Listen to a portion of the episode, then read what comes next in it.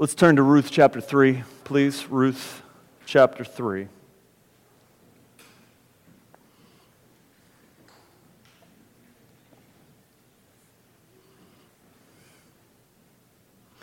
I'm going to read this entire chapter, verses 1 through 18, and then I'm going to pray and ask God for His help for us as, as we get into this uh, really remarkable chapter of Scripture. Ruth chapter 3, starting with verse 1. Follow along in your Bibles as, uh, as, I, as I read. It says this Then Naomi, her mother in law, said to her, My daughter, should I not seek rest for you that it may be well with you? Is not Boaz, our relative, with whose young women you were? See, he is winnowing barley tonight at the threshing floor. Wash, therefore, and anoint yourself, and put on your cloak, and go down to the threshing floor. But do not make yourself known to the man until he has finished eating and drinking. But when he lies down, observe the place where he lies, then go and uncover his feet and lie down, and he will tell you what to do. And she replied, All that you do, all that you say, I will do. So she went down to the threshing floor and did just as her mother in law had commanded her. And when Boaz had eaten and drunk, and his heart was merry, he went to lie down at the end of the heap of grain. Then she came softly and uncovered his feet and lay down. At midnight, the man was startled and turned over, and behold, a woman lay at his feet. He said, Who are you? And she answered, I am Ruth, your servant. Spread your wings over your servant, for you are a redeemer. And he said, May, may you be blessed by the Lord, my daughter. You have made this last kindness greater than the first, in which you have not gone after young men, whether poor or rich. And now, my daughter, do not fear. I will do for you all that you ask. For all my fellow townsmen know that you are a worthy woman. And it is true that I am a redeemer. Yet, there is a redeemer nearer than I. Remain tonight, and in the morning, if he will redeem you, good, let him do it. But if he is not willing to redeem you, then, as the Lord lives, I will redeem you. Lie and go down, uh, lie down until the morning. So she lay at his feet until morning, but she rose before one could recognize another. And he said, Let it not be known that the woman came to the threshing floor. And he said, Bring the garment you are wearing and hold it out. So she held it out, and he measured out six measures of barley and put it on her. Then she went into the city, and when she had came to her mother in law, she said, How did you fare, my daughter? And she told her all that the man had done for her, saying, These six measures of barley he gave to me. For he said to me, You must not go back empty handed to your mother in law. She replied, Wait, my daughter, until you learn how the matter turns out, for the man will not rest, but will settle the matter today. I want to preach to you this morning on this title You're Not Empty. You are not empty. Let's pray and ask God for his help as we get into Ruth chapter 3. Please pray with me. Father, we come before you and we say thank you for this word. This is your word that is inspired. It is written for us for, for today to challenge us, to challenge us, to strengthen us, to grow us. God, I pray that as I preach this morning, that you will help me to preach not my own ideas, but to preach your word. It's in Jesus' name I pray. Amen. You're not empty. I wonder how that phrase hits you. You are not empty. Well, some people, no matter who they are, feel like no matter what, they are empty. Boris Becker, a famous tennis player, said this after he had risen to the top of the tennis world, still feeling himself suicidal in life. He said this. He said, I had won Wimbledon twice before, once as the, as the youngest player. I was rich. I had all the material possessions I needed. It's the old song of movie stars and pop stars who commit suicide, he said. They have everything, yet they are so unhappy. They have no inner peace. In a similar vein, a famous author was once asked, in retrospect, what he would wish he would have known as a child. And this author said, As a kid, I wish I would have known that when you get to the top, there's nothing there. You know, I wonder how many times we as Christians think like the world and believe that there is some kind of status, some kind of success, some kind of riches, some kind of accomplishment out there that can satisfy the emptiness that we feel in here. I'm concerned that so often Christians look just like the world in their aspirations, believing that they can find fullness in the facilities that this world provides, or believing that they can find completeness in the comforts of this world through money, recognition, status, safety, a better house, a better environment. And what I'm uh, concerned about, church, is this is that we can live our entire lives pursuing these things, believing that something in this world will give me the fullness that I so long for, and we will find ourselves at the end of our life empty. As empty as the world around us, as empty and sad and depressed and miserable and lonely and empty as everybody else. This morning, what I want you to see is that there is a fullness beyond anything that this world can give you. This morning, I want you to know God's love. I want you to be filled this morning with God's love. And I want you to know that if you are in Christ, you're not empty.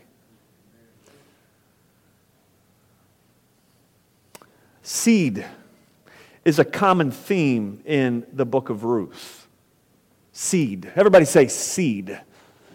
In search of seed, Naomi and her family, she had a husband and two boys. They, they were in search of seed and they left the little town of Bethlehem and they found themselves in the fields of Moab because there was a famine in Bethlehem. There they began to work and find some food, but over a 10 year period, things did not turn out well for Naomi. At first, things looked fine. Her two boys fell in love with, with some uh, young, pretty uh, Moabite women. One of them was named Ruth. However, over time, her husband died and her two boys died, and she was left with one daughter in law who chose to remain loyal, and her name was, help me out, Ruth who the book is named after. Now, Ruth travels with her mother in law, Naomi, back to a town that Naomi is from, a town Ruth has never been to. And what is the town? Oh, little town of Bethlehem. Remind you of another story? Listen, seed is a common theme in the book of Ruth. In the same town, some 1,200 years later, there is going to be one coming. Another seed. The seed actually of who? Ruth. In the same little town of Bethlehem. It's all about seed. In chapter 2, we saw that uh, it just so happened, right, that, that Ruth ended up on the fields of Boaz. Well, it didn't just so happen. God is orchestrating the entire thing. Throughout the entire story, what we see is that Ruth is not the main character, Naomi's not, the main character, and even Boaz is not the main character. But the main character is this character behind the scenes that you don't see. And it is Yahweh, it is the Lord who is moving the entire time. This is a book for those of us who are confused in this life. This is a book for us, uh, those of us who live day to day just feeling like your life is, is aimless and, and purposeless, and you're wondering why you're even living day to day to day. This is a book for you which says God is in control, and His story is your story, and it has a good ending. He's writing something better than you could ever come up with. And so Ruth then, just simply through everyday faithfulness, finds herself where in chapter 2? In the fields of Boaz. Now, Boaz happens to be a close relative. This doesn't mean uh, when, when uh, we see Boaz called a relative here in chapter 3 that Naomi is thinking of like some kind of West Virginia, we're going to marry your cousin sort of thing. All right? If you're from West Virginia, I apologize. Uh, but, but, but rather, relative here would be sort of a common ancestor that a clan develops from. So to call them a relative means that we're part of the same clan, and we're going to get into why that matters in just a moment. By the time we get to chapter 3, the temporal uh, hunger pains have been satiated by, uh, by the grain that they've received from Boaz. But there's a bigger problem that Ruth has, and that is that she's living in Naomi's house and that she is currently a widower or a widow. And a widow with no children in this ancient world uh, was basically a, a, a seal of your lifelong poverty. In this patriarchal society they lived in, if, if you were a widow, you had no husband, and you had no children, then basically you were looking at poverty for the rest of your life. And that's how chapter 2 ends. Ruth and Naomi, two widows living together. So, as chapter 3 begins, what we see is that the, the light kind of turns on for Naomi. I think she's starting to feel a little better. She's feeling a little more bold. And she looks at Ruth and she says, Girl, we got to get you a husband. So, here's what we're going to do. And she came up with what I'm going to call, uh, for the younger ears in the room, I'm going to just call this questionable advice. You guys know what I'm talking about? Naomi comes up with some questionable advice. In the first couple verses here, we see, uh, um, we see this questionable advice. She says, My daughter, in verse 1, should, should I not seek rest for you that it may be well with you? AKA, you got to get married. She says, Is not Boaz a relative or one of our clansmen? Whose, whose young women you were with. See, he is winnowing barley at the threshing floor. Now remember, Boaz was a farmer of sorts, and he had these fields, and they were working in the barley season. And now Boaz is winnowing barley. What they would do is they would bring in all the barley from the fields, and they would put it on the threshing floor. The threshing floor sat at the bottom of the hill typically uh, away from the city, just, just a little a ways, where there'd be some breeze coming through. And they would bring the barley in and they would beat out the, the barley and they would separate the kernel from the husk. And then they would take the pitchforks and throw that up into the air, and, and the chaff would be swept away by the breeze. And they would be left with piles of pure grain. This was a celebratory season in ancient Israel. This is the moment where they're being able to sing and dance and enjoy the bounty of the harvest. And so the whole town would know that Boaz and the crew were down at the threshing floor winnowing barley. You could hear the songs from up in Bethlehem. And so she has this idea. She says, Isn't Boaz going to be on the threshing floor tonight? Look at verse 3. If you're sitting next to your child, just cover their ears right now. Wash, therefore, anoint yourself, put your cloak on, go down to the threshing floor, but don't make yourself known to the man until he has finished eating and drinking. She's calculated. Just wait. Wait until he's happy. Wait until he's full. And then when he lies down, observe the place where he lies. Very important step. You don't want to be uh, uh, uh, uncovering the feet of the wrong man, all right? This would be quite embarrassing. Observe where he lies down, then go and uncover his feet and lay down, and he will tell you what to do. Now, the Bible is always subtle. The author here is very subtle in the way he puts this out there, but I think the ancient reader would read this and say, wow, this is like some racy material right here. She's really instructing Ruth in this way. Put on your best clothes, wash yourself, put on some perfume, make yourself appealing, and then go uncover his feet and just lay down. And then when he wakes up, listen, he will tell you what to do. What do you think, what do you think Naomi has in mind? Well, I think I know what Naomi has in mind. I think Naomi is trying, good motives, trying to find a husband, all right, for Ruth to secure some temporal uh, uh, standing in this world. But I think her approach is uh, questionable at best, sinful at worst. According to the law in, in, in Leviticus, the man who would have intercourse with the virgin is by law required to marry her. And so if Ruth then can seduce Boaz into an evening, then Boaz will be required to marry Ruth. I think that's the advice. Well, as the story goes on in verse 5, we don't know if Ruth understands the intention or not, but in verse 5, uh, it just simply says that Ruth obeys Naomi. All that you say, I will do, she says. And so Ruth now goes down to the threshing floor. And at this point, uh, the, the rest of the story takes place in, in, at the dead of night. It is dark. Uh, the author actually changes from calling Boaz and Ruth by their name, and he begins to call them the man and the woman, almost as if to say, You can't make out their faces in the dark. They're anonymous.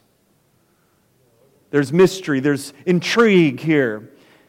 She goes down to the threshing floor, and, and when Boaz had eaten and drunk, there's no reason to believe that he was drunk. Uh, Boaz had a strong reputation in Israel. However, it does say that he had ate and he had drank, meaning he was full, he was satisfied, his heart was merry. He laid down to go to sleep at the end of a heap of grain. Now, this entire time, Ruth is watching where Boaz goes to lay down. I can only imagine how her heart was beating, the fear that might have been in her own soul as she waited for this moment, wondering what would actually happen as she took this risk. Then finally, it says she came softly and uncovered his feet and lay down. I'm sure she just laid there with her eyes wide open. It says nothing of her falling asleep.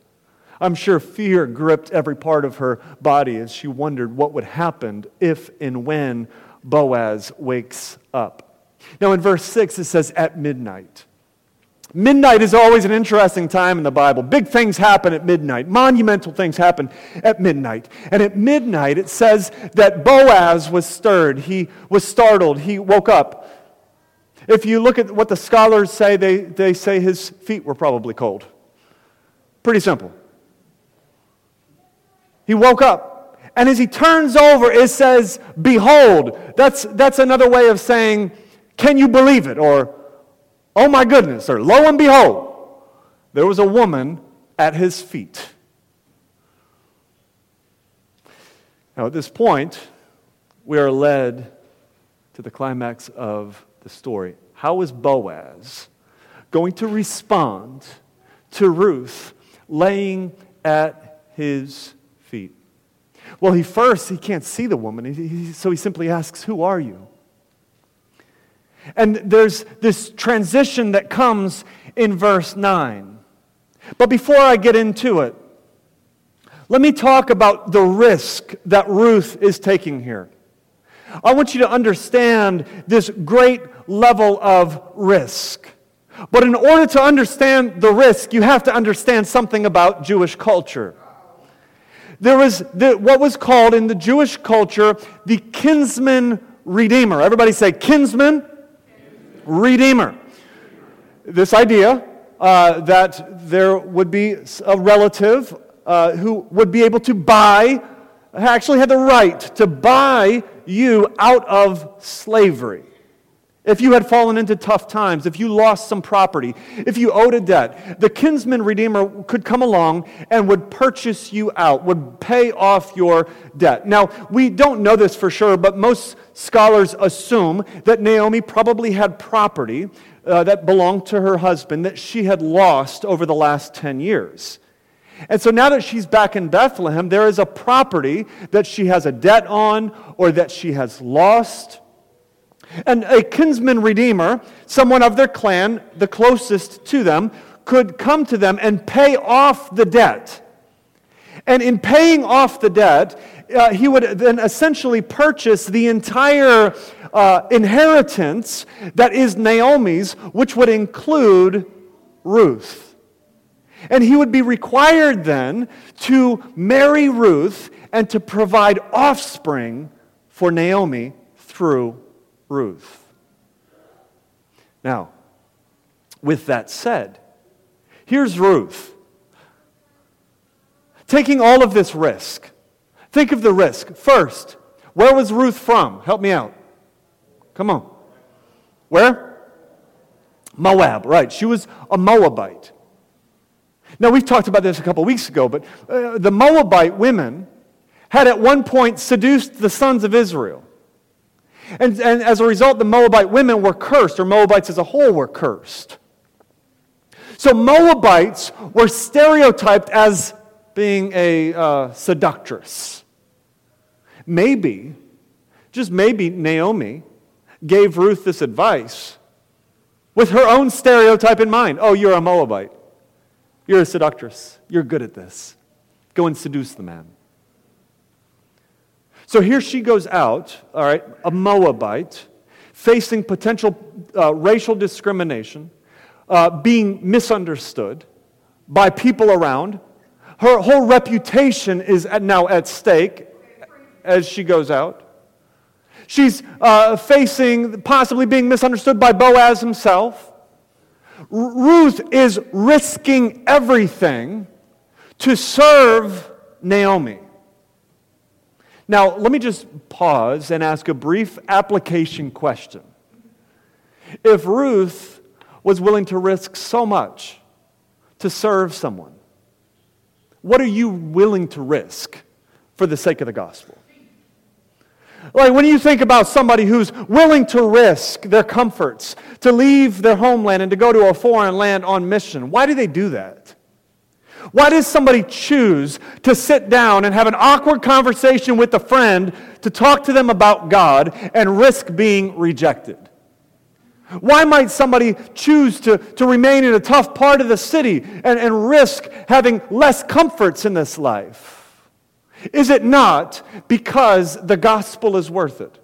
Is it not because there's somebody that needs to be served and I've got the opportunity to serve? Now listen church, what I'm saying is this is we are we are part of a long tradition of risk.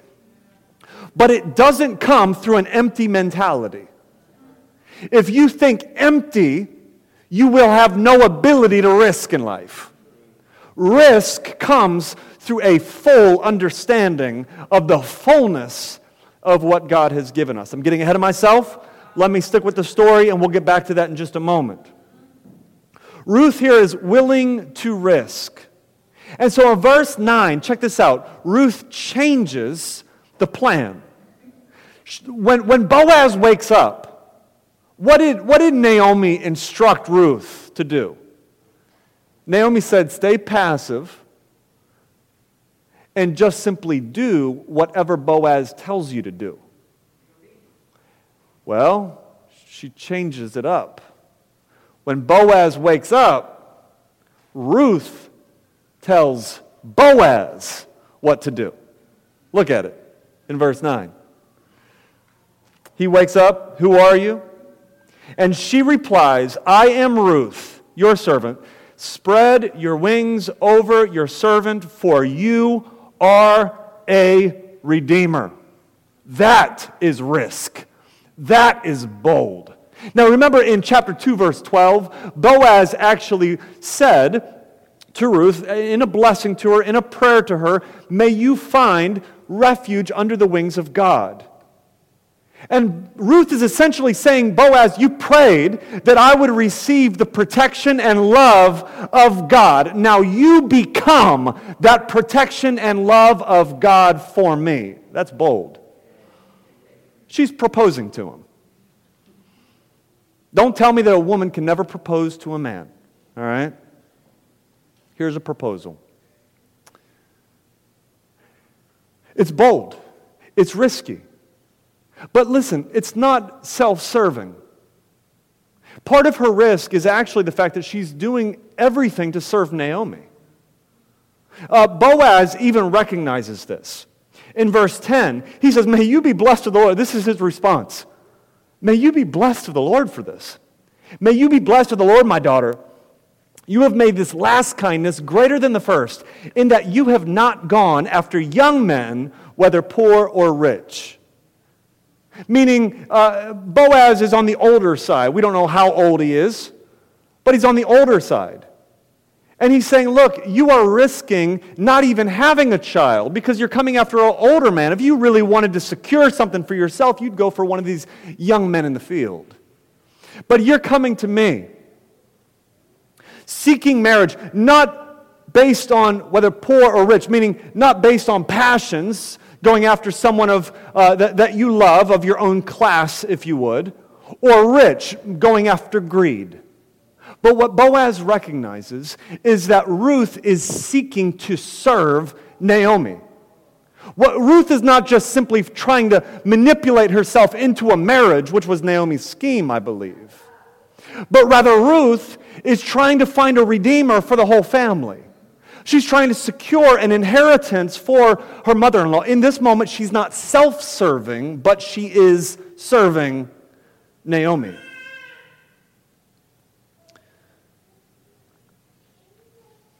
And so he blesses her. He's amazed by this. This brings us into this climax in the story, and that is this, this question Will Boaz be willing to redeem Ruth? Will Boaz marry Ruth? And the answer we get immediately is yes. He's willing to do this. But it's, it's, a, it's a yes, but. All of a sudden, there's a new kind of problem that arises a turn of events. In verses 11 and 12, we see the or 12 and 13, we see this curveball or the but. He says, Yeah, I'll do this. However, there is another Redeemer. There's somebody else that is closer in line, and we don't know how this all worked out, but they had some kind of system to determine who the Redeemer would be. He said, There's somebody else that's closer in line to be the Redeemer. Let me check with him first. And if he's unwilling to redeem you, then I will go ahead and redeem you. This curveball. You know, so much of life is a curveball. And I love the way the author just lays this out for us. There's always like a little movement and then a curveball. We get some progress and then we take a step back. Two steps forward, one step back. And that's, that's real life, isn't it? Like we always think that we're going to just go, turn around the corner and finally arrive. But the reality is is that curveballs come at us. And so we're waiting once again. We'll get to that next week. I love the way though this story ends in verse in verse uh, uh, 13. After he assures her that she will be redeemed, he simply says this He says, Lie down until morning. Now let's just pause there for a second. Nighttime was a very dangerous time for the ancient, uh, ancient people, particularly the women. During the time of the judges, when everybody just did according to their own eyes, uh, they just lived however they wanted to live, this was a very dangerous time for women to be out after dark in the night. Uh, Ruth would be exposed to possible violence, thieves. And so instead of just simply sending her home at this point, he says, lie down until morning. And that word lodge there is an indicator that there was no sex involved this night. but rather what we see is purity and protection. He says, I'm going to create a safe space for you, and you're going to stay right here. He protects Naomi. And so it says she lied down at his feet until morning. I can't imagine the rest that she received after the fear of not knowing what's going to happen, after the fear of wondering, will he, will he be willing to even be the Redeemer? To know that whether it's him or somebody else, to know that there is a Redeemer allowed Ruth, I'm sure, to just fall fast asleep under that kind of assurance and that kind of protection. Church, do I need to remind you there is a Redeemer? Do you know the rest of the redeemed? Do you know the sleep of the redeemed? It's been said that you can't sleep when you have a hundred things on your to do list. When you know that there's work to be done, you cannot sleep.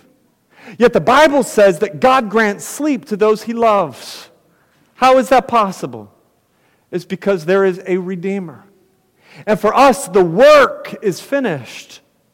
And so, yeah, in this temporal world, you might have a hundred things on your to do list, but the greatest work is finished. And we can rest and we can sleep in that finished work, knowing that we are and will be redeemed by our Redeemer. Amen? You with me? I hope you're not getting rest right now as we, as we chat. Get that later. Boaz then goes out on a limb here to uh, guard her reputation. Ruth wakes up early in the morning uh, before everybody else wakes up, probably to just get home before the crowds start coming out. Because you can only imagine what people would say if they saw the young Moabite woman walking home empty handed from the threshing floor. Oh, I wonder what happened, they would say. Gossip would spread very quickly. And so Boaz said, Nobody's going to know that you were here. And, and then he does something. He, he gives her, it says, six measures of barley. One of the reasons he would have done this would be to give her an easy answer, an easy out, if someone were to see her walking home. Six measures of barley. By the way, that's, that's about 60 pounds, scholars say, of barley. It says he straps it on her. He puts it on her himself, probably on her back. And she walks home. If somebody sees her now coming up from the threshing floor, oh, there's no gossip. It's, oh, she was getting some barley, right? But there's another reason that he gave her the six measures of barley. Ruth goes on home, and in verse uh, 17, she, she gets home to Naomi, and Naomi wonders, How did it go? And so she fills her in on what happened, and she turns to the six measures of barley. And in verse 17, she says that he gave these to me, these six measures of barley, for he said to me, You must not go back empty handed to your mother in law. Does anybody remember the way that Naomi described herself in chapter 1? Bitter, Mara, what else? She said, I am empty right in front of her daughter in law, Ruth, she said, The Lord has left me with nothing. I'm empty. And we see that emptiness transformed now through the common means of people, Boaz, Ruth, to you are not empty. God wants Naomi to know you are not empty. Oh, and why six measures of barley and not seven? Everything is intentional in God's word. Why six and not seven? Well, seven is the number of completion. Six is to say there's a little more seed to come. The story is not yet over. There's more seed to come. Amen? What happens? We're going to see this next week but I've got to get there. There's a royal dynasty uh, that Ruth is going to be part of. Ruth is going to have that seventh measure of seed, if you would, in her womb. A baby's going to grow. And then some years later, there's going to be another baby in the womb in the little town of Bethlehem. There is a Redeemer, Jesus Christ our Lord. This Jesus is going to be born in Bethlehem. He's going to be raised. He's going to grow in stature. He's going to teach. He's going to have disciples. He's going to go to the cross. And he's going to do all of this so that you might know that you are not empty. That you have the fullness of all that you need in Jesus Christ. You know, some people say, well, I imagined my life would be different. I imagined things would look differently. I imagined I'd have a different home. I imagined I'd have different kids or a different spouse. Things haven't turned out the way I've hoped, and so therefore I feel empty in life. Things are not happening for me. I'm always constantly waiting on the next thing. I always think that I'm going to finally arrive, and I never actually do. I feel the same I've always felt. In verse 18, as the story closes, Naomi says the final, these final words to Ruth. She says, Wait, my daughter, until you've learned how the matter turns out. Isn't that life? Well, we'll see how this goes. We'll see what happens. I feel like my whole life and ministry, I've been saying, All right, let's see what happens. Have you noticed that? We've ne- we never arrive. You never arrive. We never finally get there and we say, everything that has happened, that could happen, has happened, and I finally arrived. Nobody has ever said that in life. Madonna, I'll quote one uh, famous theologian. She, she said that she would come out with various albums. And after every album, as soon as that album was out, she felt like she has accomplished absolutely nothing and, and had to come out with something else in order to finally arrive. Do you realize that you can never arrive? The waiting is constant. We always think that arrival is right around the corner, and then we go around the corner, and yet there's another question mark. Another, uh, let's just see what happens. We can never arrive in this life. And, church family, that is why the world is empty. And that's why I fear so many of you are empty in life. Is because you believe that you are going to find fullness in the same way the world thinks they're going to find fullness. And you never will. Go ahead and try. Do your thing. Accumulate what you, what you want to accumulate. Get that job. Get that money. Get that uh, spouse, get those kids, get whatever you want to get. You won't find it in this world. Oh, and for those preachers who make the book of Ruth about dating, how to find a husband, they are gutting the book of Ruth from all of its power.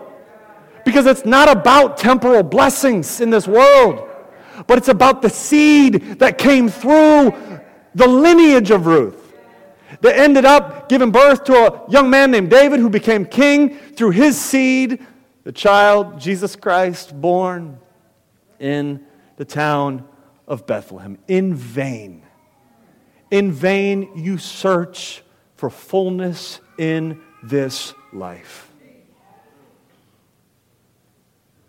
And I think it's a crying shame when people believe the basic doctrines of Christianity, yet organize their world, organize their entire life chasing after all the same things that this world chases after. And you know why? It's because you've never really realized that you were once naked and enslaved by a foreign master. In Ezekiel chapter 16, God picks up some of this Ruth narrative, I believe. You can read the whole chapter later. As God's talking about his love for his people. And in Ezekiel chapter 16, verse 1, God says to his people that you were born of a foreigner. You've got foreign parents. In, in verse 2, he says that you were thrown out into a field. You've, you've got nothing. You were left to die. And in verse 8, God says, Later I passed by. And when I looked at you and saw that you were old enough for love, I spread the corner of my garment over you, marriage language. Cover me with your wings. And I covered your naked body. I gave you my solemn oath and entered into a covenant with you, declares the sovereign Lord, and you became mine. That's the gospel. That's the good news. That's where fullness is found. Fullness is found in this little baby that was born in Bethlehem some 2,000 years ago from now. Jesus Christ. Also in Bethlehem. And by the way, unlike Ruth, there was no place for Jesus to live. Jesus took the debt that you owed a debt that you could not pay off, a debt that Mike Roach so uh, vividly explained to us last week. A debt that you could never pay off. You needed a redeemer. And you had a kinsman. You had a brother who came and said, I can pay this off for you and redeem all that you are. He came, and on the cross, he took the debt that you owed and He paid all of your debt. There's a story where Jesus is with His disciples. And his disciples are hungry and eating, and it's past lunchtime. And they come to Jesus, and Jesus hasn't eaten yet. And they say, Jesus, aren't you hungry? And Jesus says, Oh, I have food that you don't know about. When I was in Sunday school, I thought that Jesus was talking about some cookies that he had hidden in uh, his little sack. And it wasn't until re- later I realized no, he's actually talking spiritually and figuratively. Jesus is saying, I have a fullness that you don't know about. Listen, the world doesn't understand the fullness that you have. Naomi could not understand the fullness that Ruth could have or that anybody could have in the midst of trials. When I was a child, we sang the song, Count Your Many Blessings. Name them one by one. Ruth, uh, Naomi would have said, Yeah, I'll count my blessings. Here they are zero. Because you don't understand the fullness that you have in Christ. Blessings far beyond anything that this world can provide or afford you blessings that can only be found recognizing that you have a debt that needed to be paid and that Jesus paid it all. Oh, I've got fullness that you don't know about. You see, the God of, of temporal satisfaction comes along and says, Oh, but you don't have fill in the blank. He comes along and says, Well, don't you want fill in the blank? Yes, those things would be nice, but I have a fullness that you know nothing of. You know, Ruth and Boaz is a love story, but it's not a love story about Ruth and Boaz. This is a love story about God and you. A, a, a, God who came into this world and took on flesh. That's the miracle we talk about at Christmas time who died on the cross in your place. And then three days later, he rose from the dead and ascended into the clouds. And one day, he will come again. And he will receive you as a bride, beautifully dressed for him, the groom. Do you know this God? Do you know this fullness? Are you empty? Listen, outside of Christ, you are absolutely empty. I want you to know that. If Christ is not your Savior, you are more empty than you will ever imagine. But, church, in Christ, for those who hear this good news and say, Yes, that's good news. Is it good news, church? Yes, that's good news. That's mine. I, I receive this. Christ is mine. He's my groom. I'm his bride. For those who receive this, oh, we have a fullness that you know nothing of. So instead of wishing that I had somebody else's life, I ought to just be thankful that God has my life. Instead of wishing that I would have made different choices in this life, I ought to just be thankful for the fact that God chose me and take refuge under his wings. He's covered your nakedness, he's covered your shame. May we be like these harvesters who are singing these songs down on the threshing floor, praising God for covering us, for coming to us, protecting us, loving us. Church, in Christ, you are not empty. Amen? Let's pray. Father, we thank you for the fullness that we have in Jesus Christ. I pray, Lord, that you would take these truths, that you would plant them in us, that they would change us. It's in Jesus' name we, we, we pray. Amen.